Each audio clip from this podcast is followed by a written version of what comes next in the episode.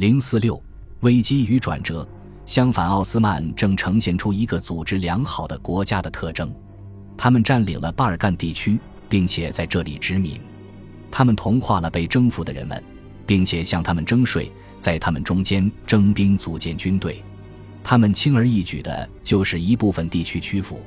除了他们令人惊异的军事战斗力，奥斯曼政府组织精密且社会稳定，实行宗教宽容政策。这种大棒加胡萝卜的统治手段，相对于拜占庭四分五裂的局势和效率低下的统治，对很多人更有吸引力。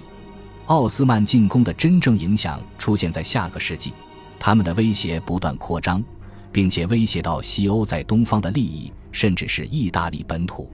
但是穆斯林在欧洲立足的基础是在十四世纪确立的。地中海世界已经开始感受到这种状况的影响。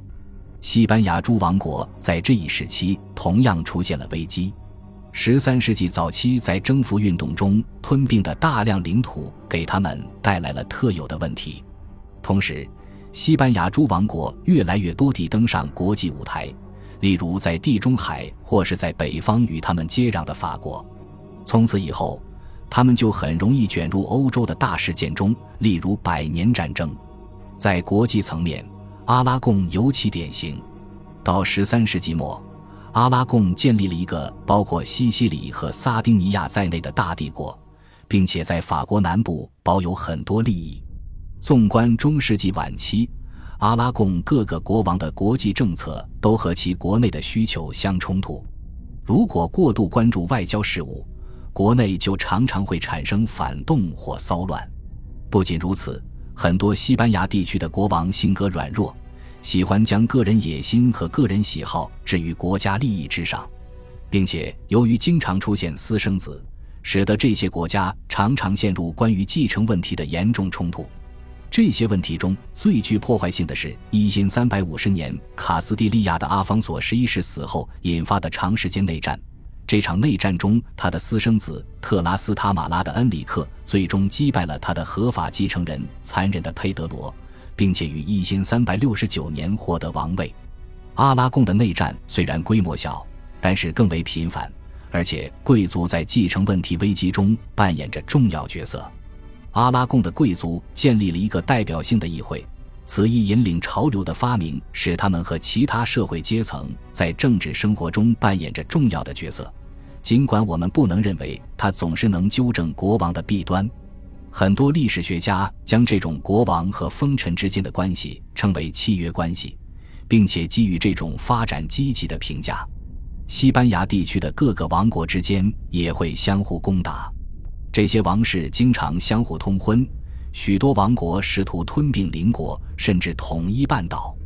从十四世纪中期开始，特拉斯塔马拉家族的野心就导致了很多冲突。因三百六十九年，他们获得了卡斯蒂利亚的王位；一三百八十三年，试图继承葡萄牙，但却引发了葡萄牙全国性的叛乱，并且最终使得葡萄牙建立了阿维什家族的统治。因四百一十二年，他们继承了阿拉贡，这些举动最后结出了良好的果实。卡斯蒂利亚和阿拉贡的王室在十五世纪晚期联合在一起，但在当时，这些举动成为不断引发混乱的根源。政治冲突和经济社会问题紧密相连。事实上，经济社会问题经常是政治冲突的根源。黑死病流行期间，法律和秩序的崩溃是一个前奏。十四世纪晚期和十五世纪早期，加泰罗尼亚地区的贸易大规模衰退，巴塞罗那受影响尤甚。在整个西班牙东海岸，银行破产。由于出口量减少，整个国家都陷入硬通货外流的困境中。由于阿拉贡和卡斯蒂利亚的君主都想以省事的方式摆脱其财政困境，两个国家的货币都遭到了反复的毁灭性的贬值。在瘟疫爆发后的农村地区，无论是贵族还是教会，都缩减开支，并且坚持对佃户和农奴的传统权利。这些措施都引起了农奴的反抗。这种反抗令西班牙北部烽烟四起，并且酿成地方性的起义。而且在15世纪后期，这还成为爆发内战的导火索。但是这种农民骚乱爆发前很久，社会就开始通过针对犹太人的骚乱来宣泄压力。因三百九十一年始于塞维利亚的大屠杀浪潮，在短短两个月内就席卷全国。犹太人是社会不满情绪的现成标靶，社会所有成员，包括国王，都开始推波助澜。这是他们对非基督徒态度变得冷酷的里程碑事件。这种趋势在15世纪末开始的以武力迫使异教徒皈依或者驱逐中达到了顶点。但无论如何，以全面否定的态度评价14世纪是错误的。西班牙仍然是前途光明的地区。如果加泰罗尼亚承受着经济衰退的打击，但卡斯蒂利亚则正经历牧羊业和羊毛出口的巨大增长。百年战争对卡斯蒂利亚是福音，因为这严重的打击了英格兰的羊毛贸易。伴随着羊毛贸易的发展，与羊毛有关的手工业也迅速发展。卡斯蒂利亚的港口以及造船业都有了长足的发展，而这又促进了卡斯蒂利亚其他产品在大西洋贸易中的发展。这和其他方面一样。都预示着卡斯蒂利亚已经为新时代的到来做好了准备。意大利长久以来都为政治冲突所困扰，人们似乎难以觉察危机的到来。但是，同样存在着征兆。这些征兆相比于当时的评论家关于他们国家所处的困境所表现的极度痛苦，更具实质性内容。在瘟疫最早爆发之前，就有迹象表明，当时意大利出现了人口减少和经济问题。十四世纪四十年代，巴尔迪和佩鲁奇银行的大规模倒闭就是预兆。意大利遭受了特别频繁的瘟疫和饥荒，有时两者同时出现，有时则相继侵袭。在黑死病爆发后的大约一个世纪中，有迹象显示数座城市的贸易和工业都出现了衰退，尤其是佛罗伦萨和热那亚。但并非所有的证据都指向同一个方向。经济衰退的图景同威尼斯人的贸易形成了鲜明对比。威尼斯很快就适应了土耳其人的出现，一方面是通过和土耳其人建立贸易关系，另一方面是寻找新的近东商路，使他们与东方的联系不致中断。伦巴德的贸易也并未陷入萧条，他们和欧洲北部的贸易不断改善，出现了丝绸和大米这样新的贸易商品。证据再次指向了贸易性质的变化和地理中心的迁移，各种具体的危机或许只是这些变化的表象。无论意大利的经济是否出现衰退，十四世纪的意大利半岛已经不堪其政治问题的重负，这一点已显露无遗。圭尔夫同盟面临着巨大的压力，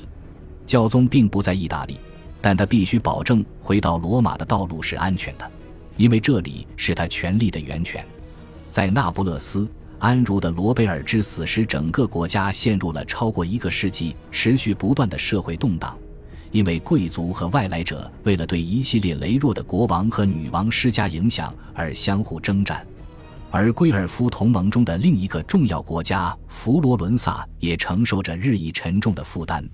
并且对教宗国的政治泥潭所产生的花费和混乱感到厌烦。奇怪的是。正是教宗不在教宗国期间，在枢机主教和团长希尔阿尔沃诺斯的任期内，他才迈出了平定这些小国的重要的第一步。和平条约被签订之后，这一地区一些专制者的野心随着代牧区的建立而获得承认。代牧区是一种有用的发明，然而这种绥靖的举措很快就遇到了瓶颈，其弱点就是北方边境的国家，尤其是战略要地博洛尼亚。佛罗伦萨人和教宗很快就围绕这座城市发生了争吵，在巴圣图之战中，佛罗伦萨被处以宗教仪式禁令的惩罚，并且与教宗军队作战，这是双方关系的冰点。这导致了佛罗伦萨一些贫穷手工梳毛工人的起义，他们短时间获得了政治权利，这是欧洲城市社会革命最早期的明显表现之一。意大利北部地区的情况同样不好。这里很多城市都被试图建立王朝的统治者接管，他们与公社时期一样，陷入了永恒的内斗之中。这其中最重要的是米兰的维斯孔蒂家族，他们从十四世纪中期开始主导意大利北部地区的政治。十四世纪末期，安加莱亚作为斯孔蒂统治时期，米兰的重要性得到巩固。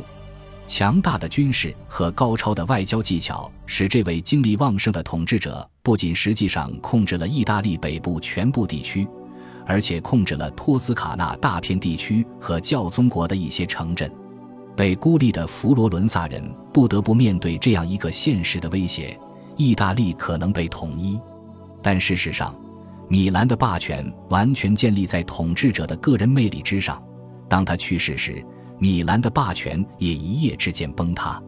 所有这些都是在各个国家间战争和冲突大量减少、国家陷入相互纠缠和相互依靠的背景下发生的。由于战争都是地方性的，因此这种状况也是地方性的。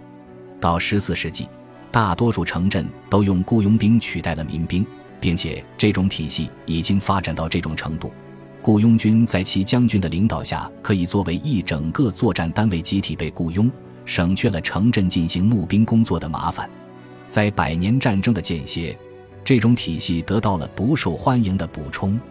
很多被解雇的外国军人进入意大利寻找新的雇主。来自法国、德意志和英格兰的雇佣军将领主导了十四世纪晚期的战争。以至于吉安加莱亚佐维斯孔蒂可以将其扩张战争打上从外国人手中解放意大利的旗号。像所有的这种军队一样，他们垄断了暴力。随着战争的结束，这些城镇发现，在和平时期保留这些军队是符合他们利益的，因为这一方能阻止他们反噬自己的雇主。雇佣军成了真正的收保护费的组织。意大利雇佣军取代外籍雇佣军之后，情况并未好转。这些雇佣军将领多数起源于教宗国，他们现在为自己寻求领地和权力，他们的野心助长了许多冲突，令总体局面更加混乱。这种情况一直持续到十五世纪，而且雇佣军的费用十分高昂，结果就是，尽管并非他们的本意。雇佣军使得这些城市国家的内部事务更加恶化。传统观点认为，十四世纪是公社体制衰退并被领主制度或者专制统治取代的时期，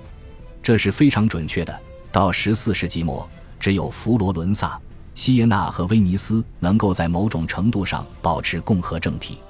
但是或许这种趋势并没有过去人们认为的那样重要。十九世纪的历史学家描述了一幅世纪末危机及自由对抗专制的图景，而其他人则给出了相反的解释，认为是效率对派系政治的胜利，并将专制政治描述为对共和政治的实用主义批判。晚近的历史学家则指出了这两种体制之间的共性：仍然存留的公社逐渐变为了寡头政治，并且新的专制政体为了继续执政。而依赖于城镇的共识，比政府组织形式更重要的是城市国家数量的减少以及领土国家的发展。十四世纪冲突的结果就是适者生存，这使得意大利政治更加容易管理，并且最终使意大利获得了一段时间的和平。恭喜你又听完三集，欢迎点赞、留言、关注主播，主页有更多精彩内容。